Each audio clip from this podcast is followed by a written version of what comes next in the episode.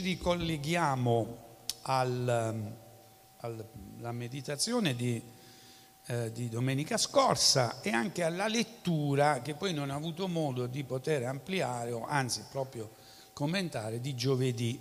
Ricorderete che giovedì abbiamo letto nel secondo libro dei Re al capitolo 6 e lo rileggiamo subito, secondo libro dei Re al capitolo 6, mentre domenica scorsa abbiamo parlato della trasfigurazione. Eh, questi due brani sono eh, diciamo riferibili uno all'altro perché nella trasfigurazione troviamo Elia e in questo testo troviamo Eliseo che è stato chiamato da Elia al servizio a Dio. E cercheremo oggi anche di mettere un po' in paragone non tanto le figure umane eh, né nemmeno, diciamo così, in paragone sotto il profilo dell'autorevolezza e della potenza di questi due personaggi. Però una cosa già ve l'anticipo, Elia lo vediamo sul monte della trasfigurazione, Eliseo sul monte della trasfigurazione non c'è. Quindi qualche differenza ci deve pur essere. Però leggiamo di questo testo, interessante, questo è il passo che tutti i pastori che hanno voglia di, di cambiare locale per prenderne uno più grande, e ve lo leggono, per convincere i fedeli a dire ok, compriamo l'altro locale più grande. Leggiamo, eh, perché l'idea non è del pastore, l'idea è dalla necessità. Infatti i discepoli dei profeti dissero a Eliseo, Ecco il luogo dove noi ci raduniamo in tua presenza è troppo stretto per noi. Allora che dobbiamo fare? Compriamo l'altro locale. No? Lasciaci andare fino al Giordano, ciascuno di noi prenderà là una trave e ci costruiremo un locale dove possiamo riunirci. Eliseo rispose andate. Uno di loro disse, ti prego, vieni anche tu con i tuoi servi. Egli rispose, verrò. Così andò con loro. Quando giunsero al Giordano si misero a tagliare legna. Mentre uno di loro abbatteva un albero, il ferro della scure gli cadde nell'acqua.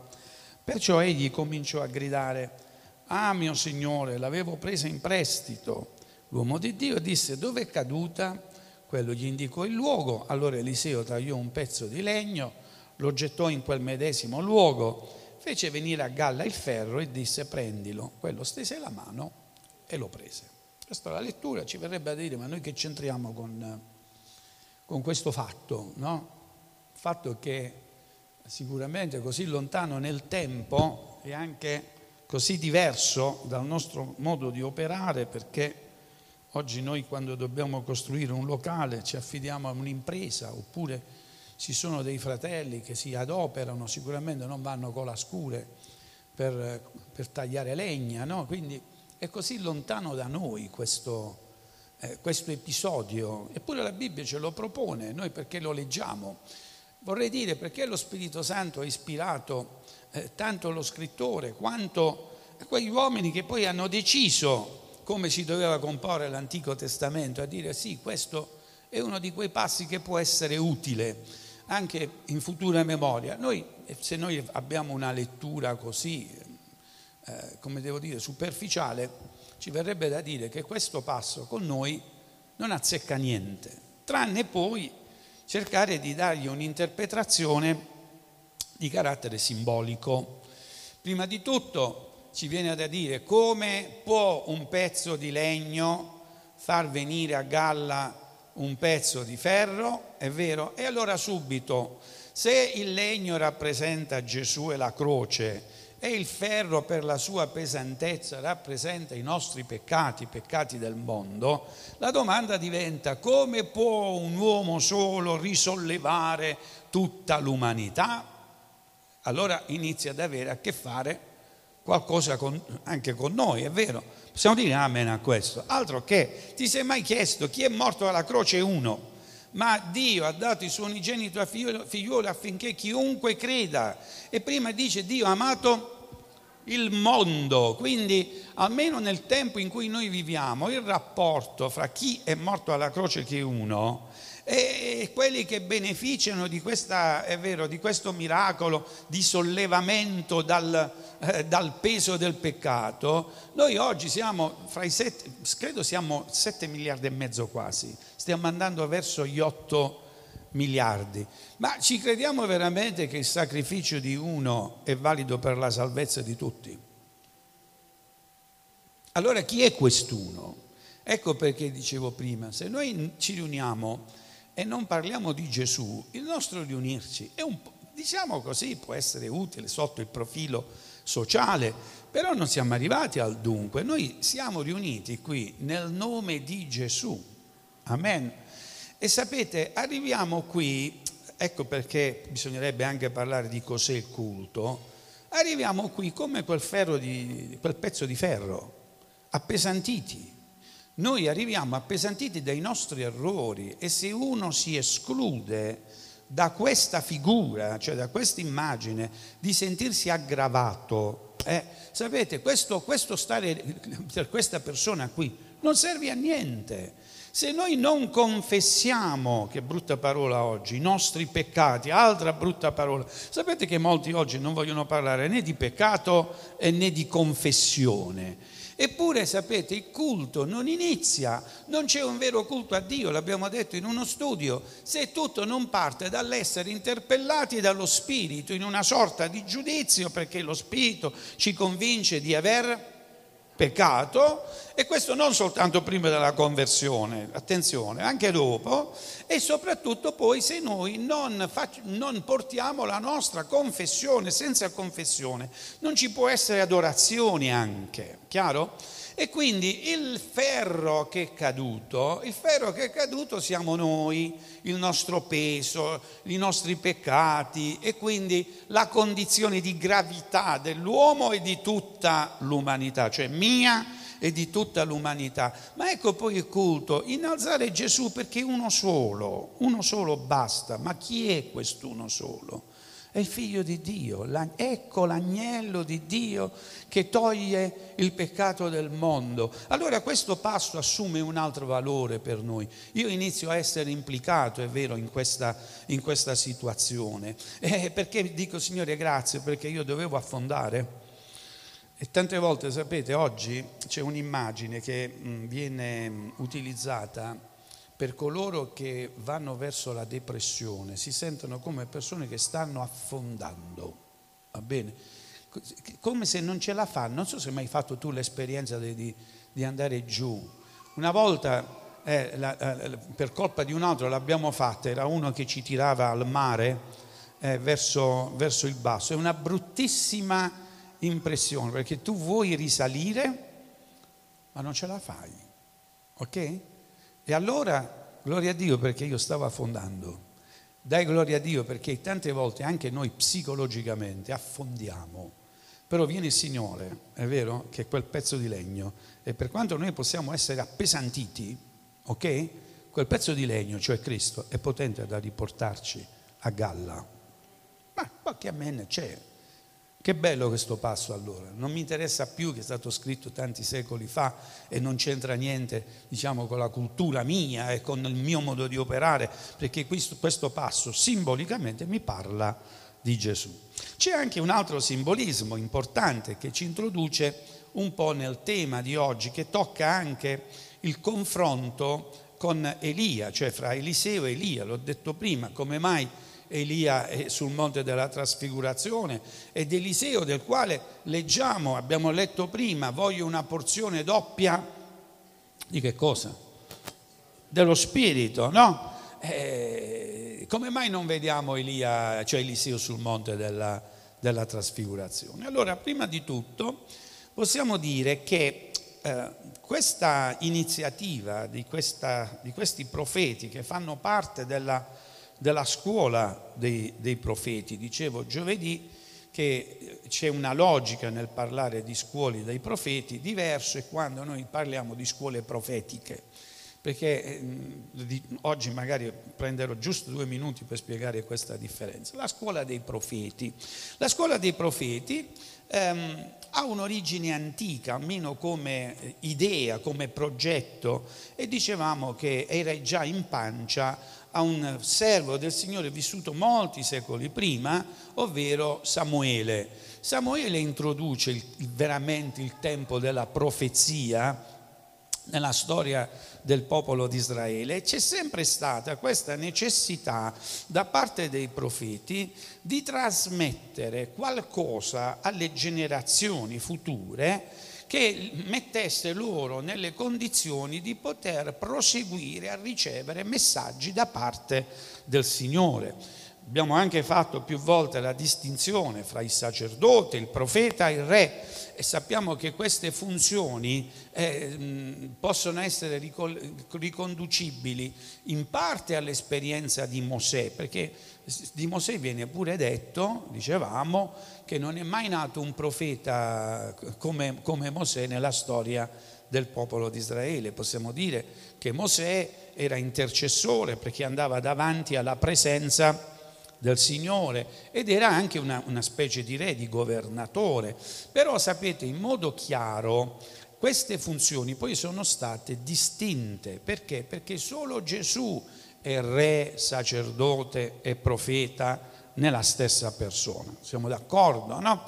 E allora eh, Samuele si, eh, si eh, diciamo così, si, si eh, priva di quella figura governativa perché era l'ultimo giudice, assu- perché poi nasce la monarchia, e assume la funzione de- di profeta. Lui diventa profeta e cerca di istruire gli altri alla profezia. E così andando avanti arriviamo a questa scuola dei profeti. Sono passati secoli e tutti quanti, in un certo senso, i componenti di questa scuola dei profeti, vengono chiamati nella nostra traduzione discepoli, ma il termine ebraico eh, più antico e poi anche il greco che è stato utilizzato è figli, figli dei profeti. Ma perché la profezia è una cosa che si passa da padre in figlio? Assolutamente no. Anche i ministeri non si passano da padre in figlio. Però noi leggiamo nelle parole dell'Apostolo Paolo che lui definisce ad esempio Timoteo, che ha istruito, è vero che Timoteo è stato alla scuola di, di Paolo, lo chiama come figlio, lo definisce figlio.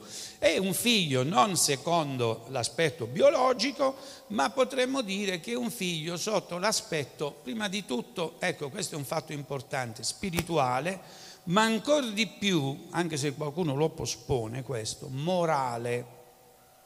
Attenzione, morale Um, I figli dei profeti, la scuola dei profeti, um, era, erano presenti questi gruppi in tutta Israele, quindi non soltanto qui nella regione in cui questo episodio avviene, ma in tutta eh, diciamo, la nazione, le due nazioni, perché sapete che il regno si era diviso in due parti, un regno del nord e il regno di Giuda.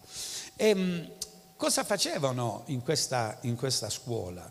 essenzialmente si imparava in un certo qual modo ad ascoltare la voce di Dio.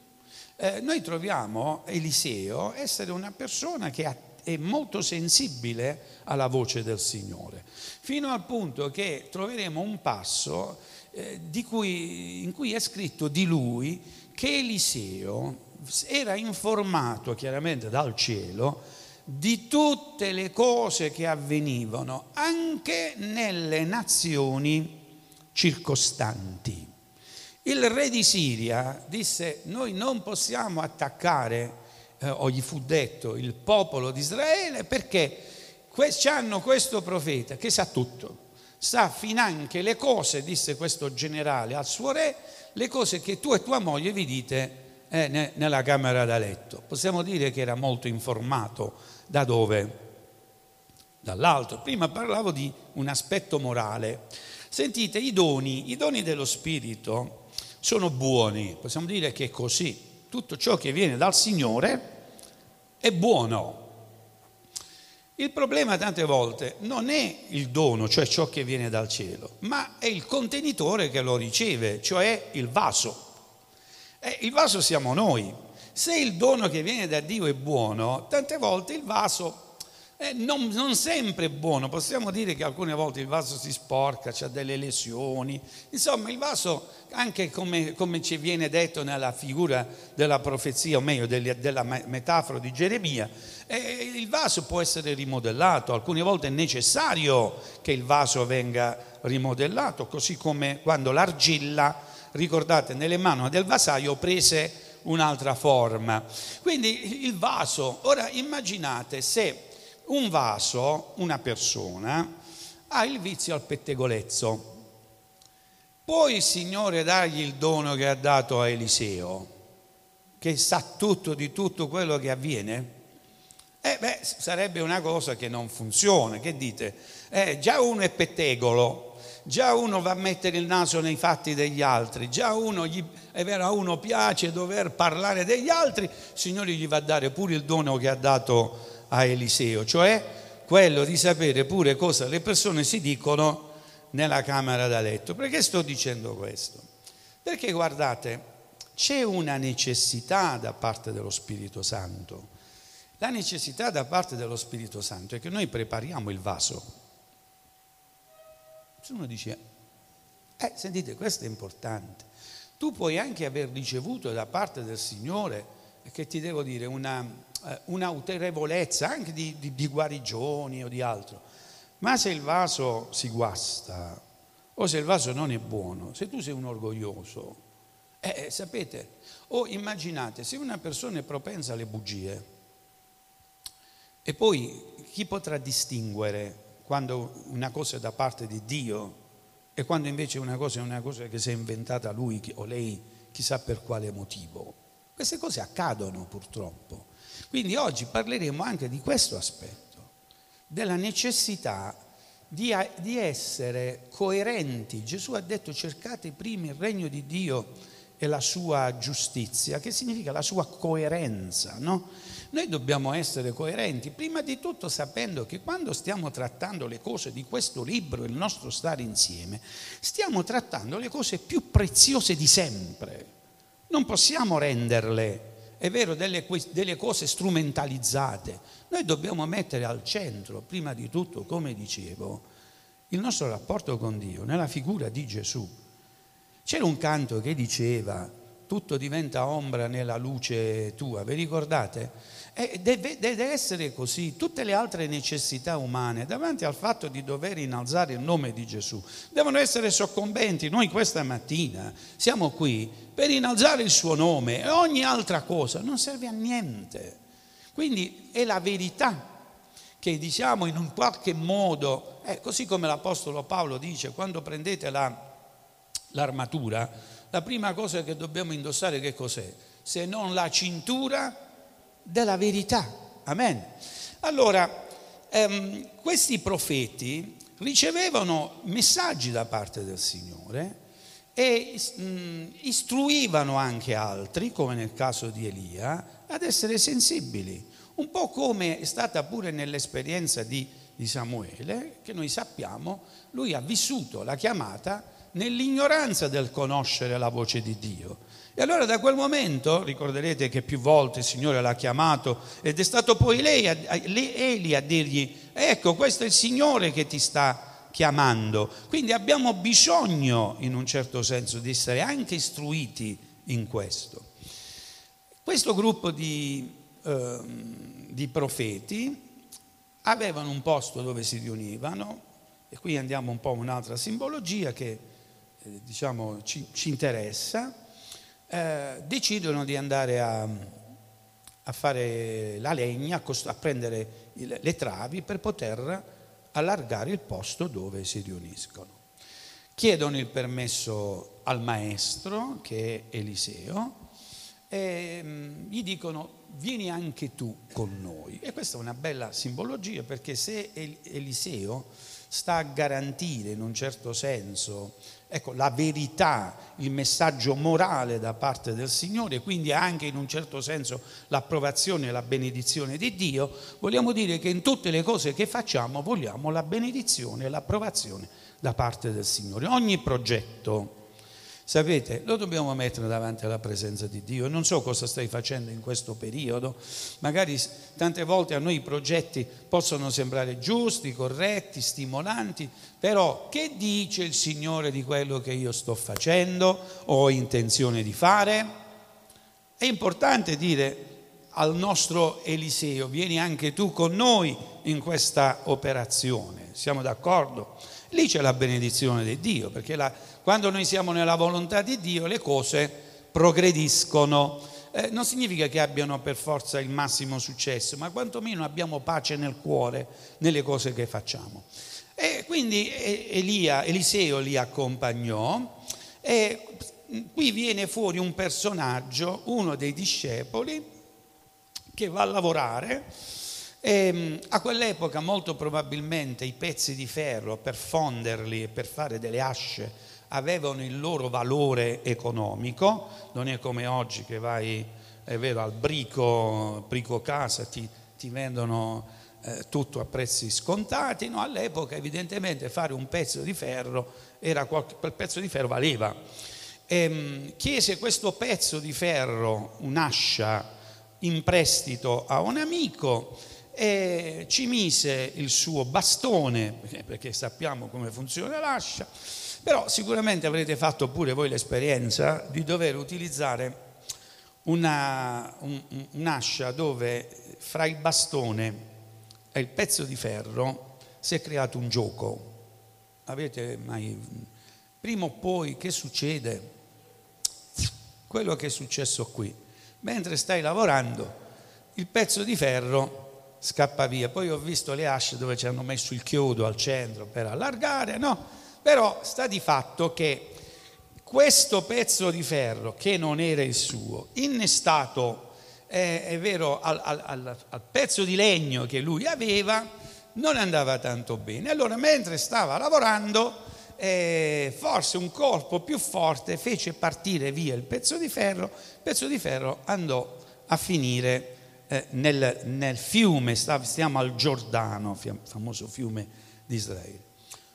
Che cosa rappresenta questo? Se il pezzo di ferro rappresenta in questo caso non più il peso dei peccati, ma il, lo strumento, possiamo dire un'esperienza, un dono da parte del Signore, eh, i doni, le esperienze non le possiamo prendere in prestito.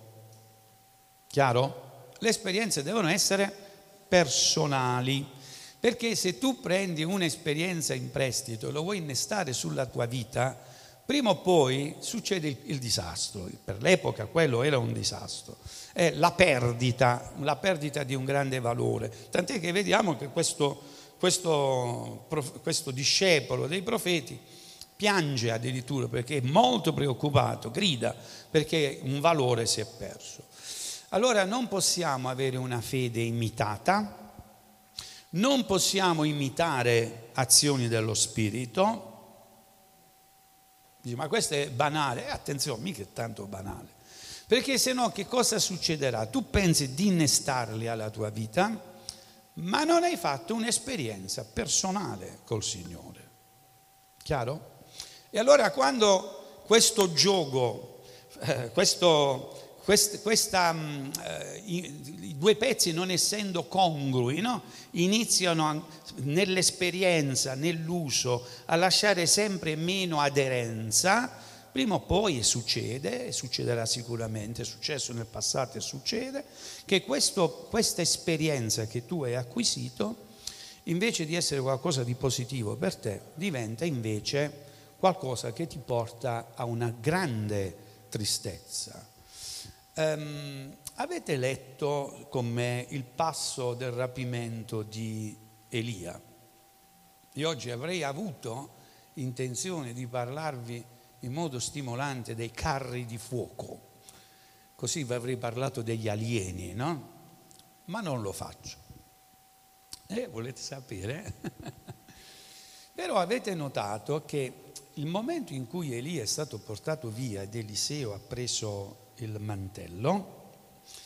Eh, quel mantello pochi, pochi diciamo così, ore prima era stato utilizzato da Eliseo per percuotere le acque e attraversare il fiume Giordano, giusto? Abbiamo letto? Eh? Da Elia, sì, scusate, per attraversare lui ed Eliseo il fiume Giordano. Poi Elia viene rapito e poi questo mantello rimane ad Eliseo. Eliseo, dovendo riattraversare il Giordano, prende questo mantello e percuote le acque dicendo dov'è l'Iddio di, di Elia. Allora qui stiamo in un campo, il campo delle esperienze mutuate, cioè è l'esperienza di Elia e non è l'esperienza di Eliseo. Dicevo prima perché Elia è sul monte della trasfigurazione ed Eliseo non è sul monte della trasfigurazione. Qualcuno potrebbe dire la potenza di Elia era maggiore. Non è un fatto di potenza, non è un fatto di unzione, è un fatto morale. Adesso lo spiego perché è un fatto morale.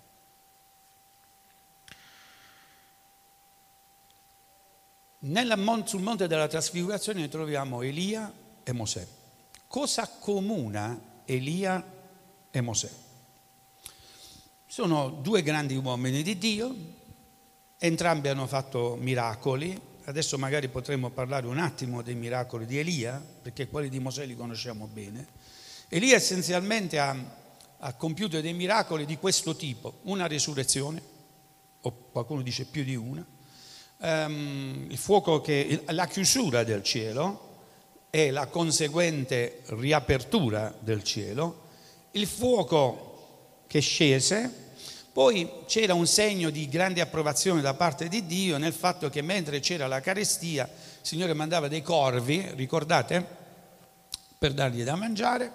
Eh, anche un, um, una, dicevo prima, un, un miracolo di moltiplicazione di farina e olio. Questi sono i miracoli di, Elise, di Elia.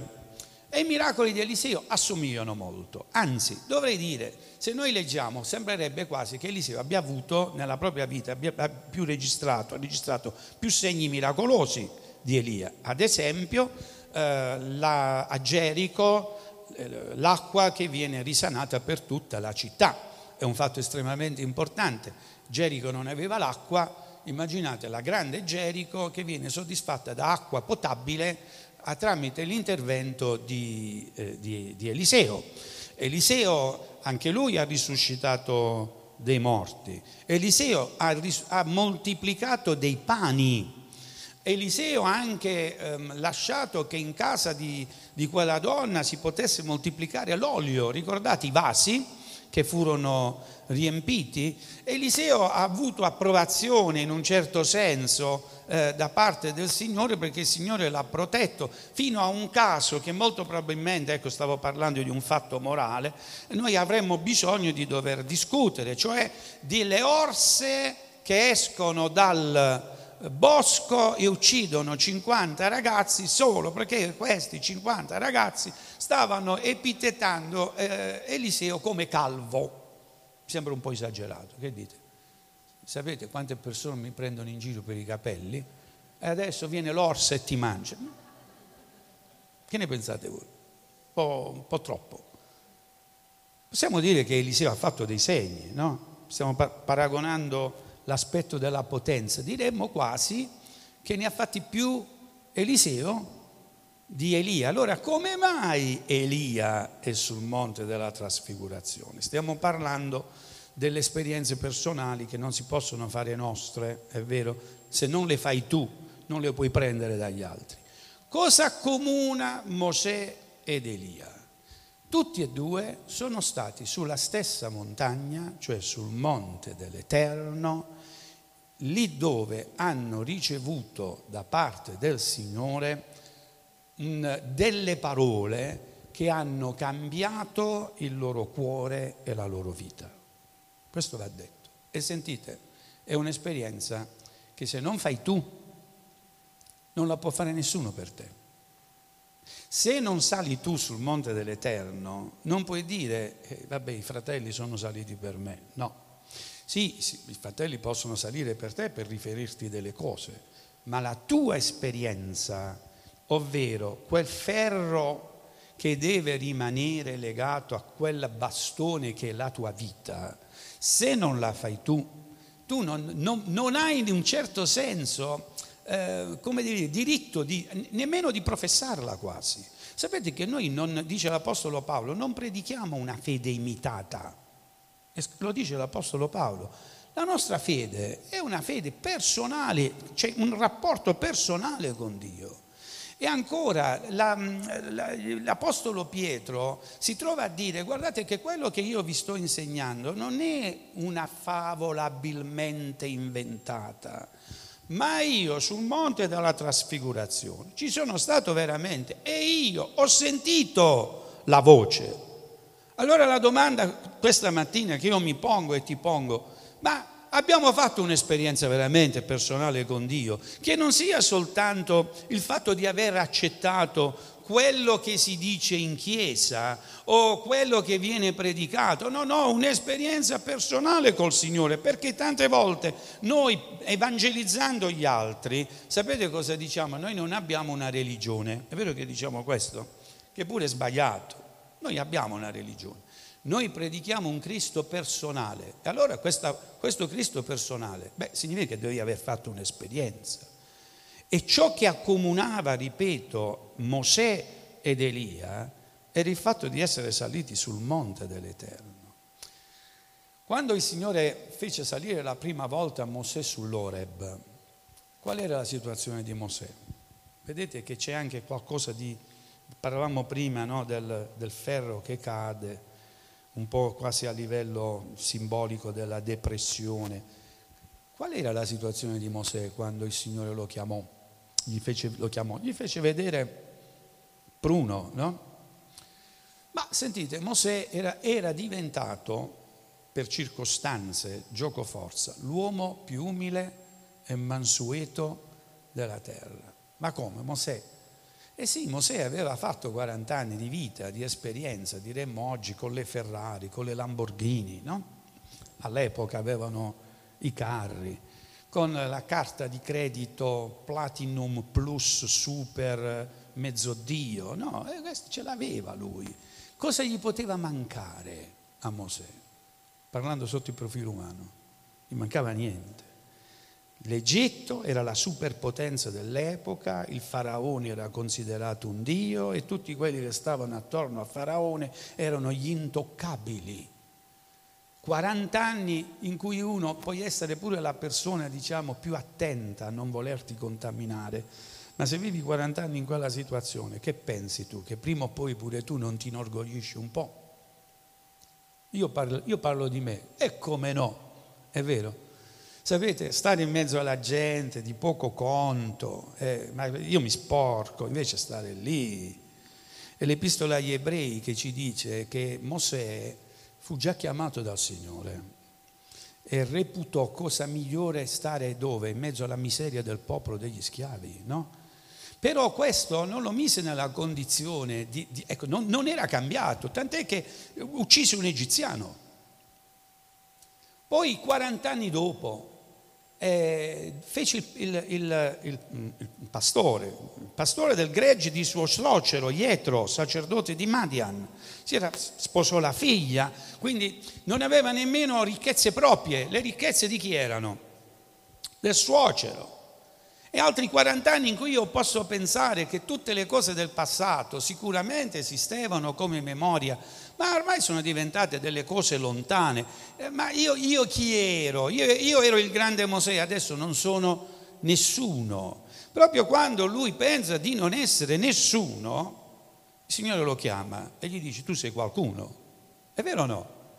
La chiamata del Signore, quando il Signore attira Mosè sulla montagna, è un Mosè che ormai non ha più nessuna, diremmo, nessuna progettualità, no? o, o, se ha le progettualità, c'ha quelle piccoline di casa sua, sicuramente non gli viene in mente di andare a liberare il popolo di Israele, tant'è che quando il Signore glielo disse, disse, no Signore, manda un altro, tu stai parlando alla persona sbagliata.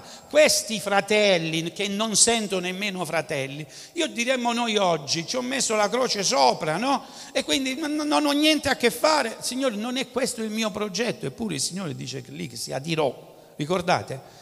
Per costringerlo a pensare in un modo diverso, in un modo più grande, ma in, quel, in quella chiamata, o meglio, quella chiamata avvenne in un momento in cui eh, Mosè non aveva nessuna rivendicazione, non, non, voleva fare più niente, non si sentiva nessuno. Non voglio dire che fosse un depresso, ma qual era la prospettiva di Mosè? Cosa pensava di fare? Niente. Oggi molti di noi pensiamo di non dover fare più niente, soprattutto a una certa età. A una certa età, e Mosè quanti anni aveva quando, quando fu chiamato? più o meno, dai, dite un numero, un'ottantina d'anni. Ora io voglio dire, signore, ma stanno tanti giovani, poi vai a chiamare qualcuno, è vero, più, più pimpante. L'altro giorno ho visto un video di una mia predicazione di vent'anni fa, mi muovevo in modo diverso, mi sembrava un predicatore sudamericano. Cioè, e poi passano gli anni, no? Signore, chiama un altro. Aveva ragione. Sentite, Mosè, per me, aveva ragione. Signore, devi chiamare un altro, però cosa vede il Signore nella nostra vita? Noi non lo sappiamo, lo scopriamo. Amen. È bello scoprire i piani di Dio per noi. Ora, questa fu l'esperienza di, di Mosè e l'esperienza di Elia. Come mai si trova sul, è vero, sul monte Oreb? Chi lo ha chiamato lì? Elia aveva fatto un'operazione che va definita quella che è politica. Aveva chiuso il cielo e non doveva scendere l'acqua e aveva poi riaperto il cielo. Cosa c'era stato in mezzo? Tre anni di carestia in cui la gente era, potete immaginare, tre anni in cui noi veniamo fuori da un periodo di, di mancanza di pioggia. Ieri abbiamo avuto la pioggia, no? Che bella la pioggia. Però come stavamo chiedendo la pioggia? Tutti quanti, e mai piove, mai piove, no? Ora immaginate tre anni, come stava la gente? La gente era innervosita, la gente voleva sapere di chi era la colpa, visto che prima, nel periodo antecedente appunto, periodo di Acab, era stato un periodo florido, la terra aveva prodotto in una maniera straordinaria. Sappiamo che Izebel aveva convinto Acab che questa prosperità veniva da Baal. E quindi grande Baal che fa piovere Elia e disse no mi dispiace non è Baal, adesso eh, chiudiamo il cielo e vediamo se si tratta di Baal oppure è il Signore che comanda su Israele. Nel frattempo eh, avevano ucciso tutti i profeti, ricordate? Ed Elia è turbato, adirato Elia si vuole vendicare, stavamo parlando di un fatto morale, ricordate? Elia vuole vendicarsi, è scritto nell'epistola di Giacomo. Perché chiuse il cielo? Ah, perché lui è soggetto alle nostre stesse passioni, è scritto. E quindi, e quindi come noi possiamo essere soggetti alle passioni se qualcuno ci fa del male e siamo portati a che cosa? Alla vendetta? È vero, umanamente funziona così. Anche Elia era soggetto alle nostre stesse passioni ma fino a quando? Vado avanti. Eh, c'è questa famosa sfida con i profeti di Baal, perché il popolo voleva sapere di chi era la colpa. Acab diceva che la colpa era di Elia, Elia diceva che la colpa era di Acab. Il, il potere profetico accusava il potere politico, il potere politico accusava il potere profetico. Che cosa accadde? Facciamo la sfida, adesso vediamo chi, chi è, chi è di chi è veramente la colpa, perché a questo si, si riduceva. E sappiamo che il fuoco scese sull'altare di Elia, che è quello che aveva costruito Elia. Di conseguenza il popolo mise mano ai coltelli e in quel giorno furono scannati più di mille persone. Ora io di tanto in tanto sento qualcuno che quando tratta questo argomento, poi ci aggiunge pure un alleluia. Dice, ecco, mille persone sono state alleluia. Alleluia di che? E pensate voi che Eliseo, eh, parliamo di Elia adesso, era, no, non fosse di carne e ossa come me, come te. L'ho detto Giacomo, era uguale a noi. E quando tu vivi tre anni di competizione aspra, tre anni di guerra, tre anni anche che apparentemente si concludono con una vittoria, perché lì dove ci sono i morti, è vero, non c'è mai la vittoria. E in più, pensate voi che Isabel avesse cambiato idea? Noi vediamo che Isabel va, prende, va al computer, apre le mail certificate, gli manda una mail certificata ad Elia e che gli dice, così come tu ti sei comportato con i miei profeti, io farò con te, adesso vengo e ti uccido. Ora il grande Elia crolla, arriva a dire Signore voglio morire. Ma questa frase è accompagnata da un'altra, diciamo, una cosa interessante. Dice, Signore io non valgo quanto i miei padri. E a chi si riferiva? Si riferiva a Mosè. E qual era la differenza? Mosè ha fatto un'esperienza diversa da quello che ho fatto io, ne ha fatto un in più. Non è una questione se tu rispondi o meno alle mie, diciamo, alle mie preghiere o confermi i miei atti profetici. Mosè è salito sulla montagna dove ti ha incontrato. Io questa esperienza non l'ho mai fatta. È il Signore che gli dice, aspetta, gli manda un po' di, altra simbologia, un po' di, di pane e acqua e quel pane e acqua gli servono per camminare per 40 giorni, 40 notti, per andare dove? Sul monte dell'Eterno. Elia, che fai tu qui Elia? Signore, io sono qui, hanno ucciso tutti i miei profeti, i profeti, sono rimasto io solo, Signore, fammi morire. E ancora una volta il Signore dice, ma perché sei venuto? E lui ripete ancora questo. Ecco qual era il dramma di Elia. Elia era a terra, Elia era in piena depressione.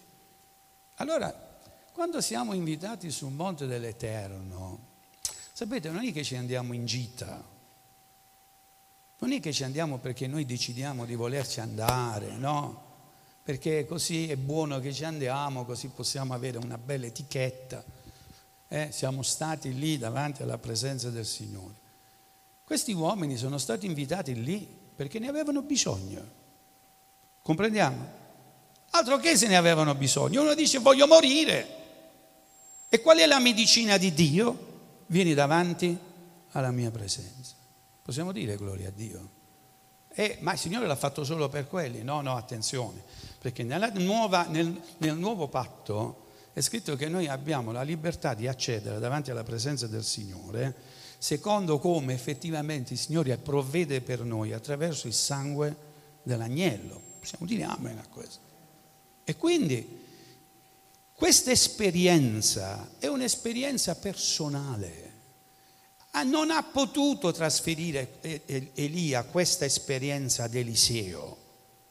E d'altronde Eliseo, quell'esperienza non l'ha mai fatta. Ha fatto miracoli, ha avuto sicuramente, diciamo così, da parte del Signore un'approvazione sulle cose che faceva, ma quell'esperienza sulla, davanti alla presenza di Dio, e adesso attenzione, che ti cambia moralmente. Ma che significa ti cambia moralmente? Sapete, Signore quando parlò ad Elia, Sapete, Elia aveva cercato di uccidere persone per sistemare le cose. Il Signore dice ad Elia, guarda che queste cose non le devi fare tu. Ricorderete pure che a Davide il Signore ha detto tu non puoi costruire il Tempio perché hai versato, che cosa hai versato? Troppo sangue, è vero? Non sarai tu a far cadere Acab. Il tuo compito non è quello di mettere mano alla spada, il tuo compito non è quello di sgozzare i, i profeti, saranno pure dei profeti di Baal, ma il tuo compito non è, que- non è quello. Anzi, ti dico io qual è il tuo compito. Tu dovrai, vedete com'è diverso, tu dovrai ungere i re. Tu non li dovrai uccidere, ma tu li dovrai costituire. Vedete che c'è una differenza, sì o no? Non soltanto il re di Israele, dovrei anche andare a ungere il re di Siria, che erano i nemici. Ma la cosa più importante, adesso chiama, vai verso, gli indica la città, dove troverai un uomo che si chiama Eliseo, e lui diventerà il tuo attendente. Eh, vero? Ecco come si introduce la storia di Eliseo. E quindi c'è questo, diciamo così, questo accreditamento da parte del Signore su Eliseo, perché è Dio che dice a Elia vai a chiamare Eliseo. Possiamo dire amen a questo. Adesso vediamo nella vita di Eliseo e concludo. Eliseo ha fatto grandi miracoli. Eliseo mh, si è scelto, attenzione, si è scelto un attendente, come si chiamava? Con la G, Gheazzi. La Bibbia ci parla di questo attendente come un tipo molto particolare, no? è un tipo un po' debole nella fede. Ricorderete che quando Samaria era circondata, lui iniziò a piangere, lui era fuori dalle mura della città e vedeva tutti i carri siriani e iniziò a piangere dicendo siamo morti, siamo morti e Eliseo stava vicino a lui e disse aspetta perché quelli che sono dalla parte nostra sono più numerosi di quelli che sono contro di noi. E disse al Signore, Signore apri gli occhi a questo qui. E quando lui vide tutti i carri, ancora una volta i carri vengono fuori, però non ne parlo, eh, tutti i carri, iniziò a saltare perché lui vedeva quello che non vedeva prima. Ora sentite, ma un profeta se non vede, che profeta è? Giusto? Signore, apri gli occhi. E lui aprì gli occhi temporaneamente. Io immagino la gente che era sulle mura di Gerico, che vedeva questo qua che saltava di gioia, ma quelli di Gerico non potevano capire che lì tutti, c'era l'esercito celeste, eh, schierato in difesa di, mm, di Gerico, eh, di Samaria. Scusate, quanti credono che il Signore mette i suoi angeli accampati attorno a noi? Amen. Non li vediamo. Ma questo Gehazi a un certo momento svela la sua natura. A lui piacevano molti soldi. L'amore per il denaro è la radice di troppi danni. E quando Naaman andò via senza, senza lasciare dei regali perché Eliseo aveva detto non voglio niente, ok? Dio è potente da abbondarmi, voleva dire. Lui ci rimase male, rincorse Naaman gli disse, senti, eh, sono arrivati adesso degli ospiti, degli altri profeti, dammi quello che mi puoi dare. E si prese queste ricchezze e sapete, Eliseo gli disse, ma che pensi che io non ti vedevo quando stavi facendo questo? Adesso la lebbra verrà su di te. Quindi aveva l'attendente pure che per un periodo fu lebroso, giusto? E allora, questa, questo retaggio a chi lo diamo? Se io ho potuto prendere il retaggio, diciamo che io fosse Eliseo, se, se io ho potuto prendere il retaggio da, da, da Elia, è vero, adesso io questo retaggio a chi lo do? visto che questo qui ama i soldi eh, e non è la persona adatta, non è il vaso adatto. Facciamo una cosa, amplifichiamo il più possibile l'istituzione di scuole di profeti, come a dire il Signore se lo sceglierà. Sapete che quando Elia, Eliseo morì, fu messo nella tomba, ricordate, poi aprirono la tomba per mettere altre persone dentro. Il primo morto che toccò il cadavere, non mi spiegate come funziona, eh, perché non lo so, toccò il corpo di il cadavere di Elia, di Eliseo, risuscitò. Che significa? Che lo spirito di, o la potenza o l'autorevolezza di eh, Eliseo era rimasto nelle ossa, non era stato trasferito a nessuno. E questo è stato un problema nella storia del popolo di Israele, perché poi di grandi profeti dopo non se ne parla tanto. Oggi abbiamo una necessità, quella di intercedere davanti al Signore, perché le prossime generazioni, voglio dire, ci credo, siano migliori di questa generazione qui. Possiamo dire amen. E, ma in che senso? Più potenza? Non lo so. Più miracoli? Non lo so. Forse più rapporto col Signore per avere una morale cambiata. Amen. Sentite, oggi molti, io, io, vado verso la, proprio la parte conclusiva. Molti oggi stanno cercando i miracoli e sentite, i miracoli sono belli. Però tu li vedi tante volte e sono anche miracoli reali. Ci sono doni che vengono esercitati e ti accorgi appunto che il vaso, il vaso non ha una morale. E, ehm, tante volte mi trovo ad apprezzare fratelli sorelle, anche che non salgono sul pulpito, di cui mi accorgo che hanno una intimità col Signore. E questa intimità col Signore si manifesta, non voglio dire nelle opere, ma nel modo di pensare, è un fatto morale. Tu ti accorgi che queste persone hanno una moralità, hanno una pulizia. Il vaso è pulito. Possiamo dire amen. Ma io di chi mi fiderò? Mi fiderò di quella persona, perché se il Signore vuole mettere qualcosa, il vaso è un vaso pronto. Amen. Eh, ma non li ho visti fare cose straordinarie. No, no, fanno già cose straordinarie.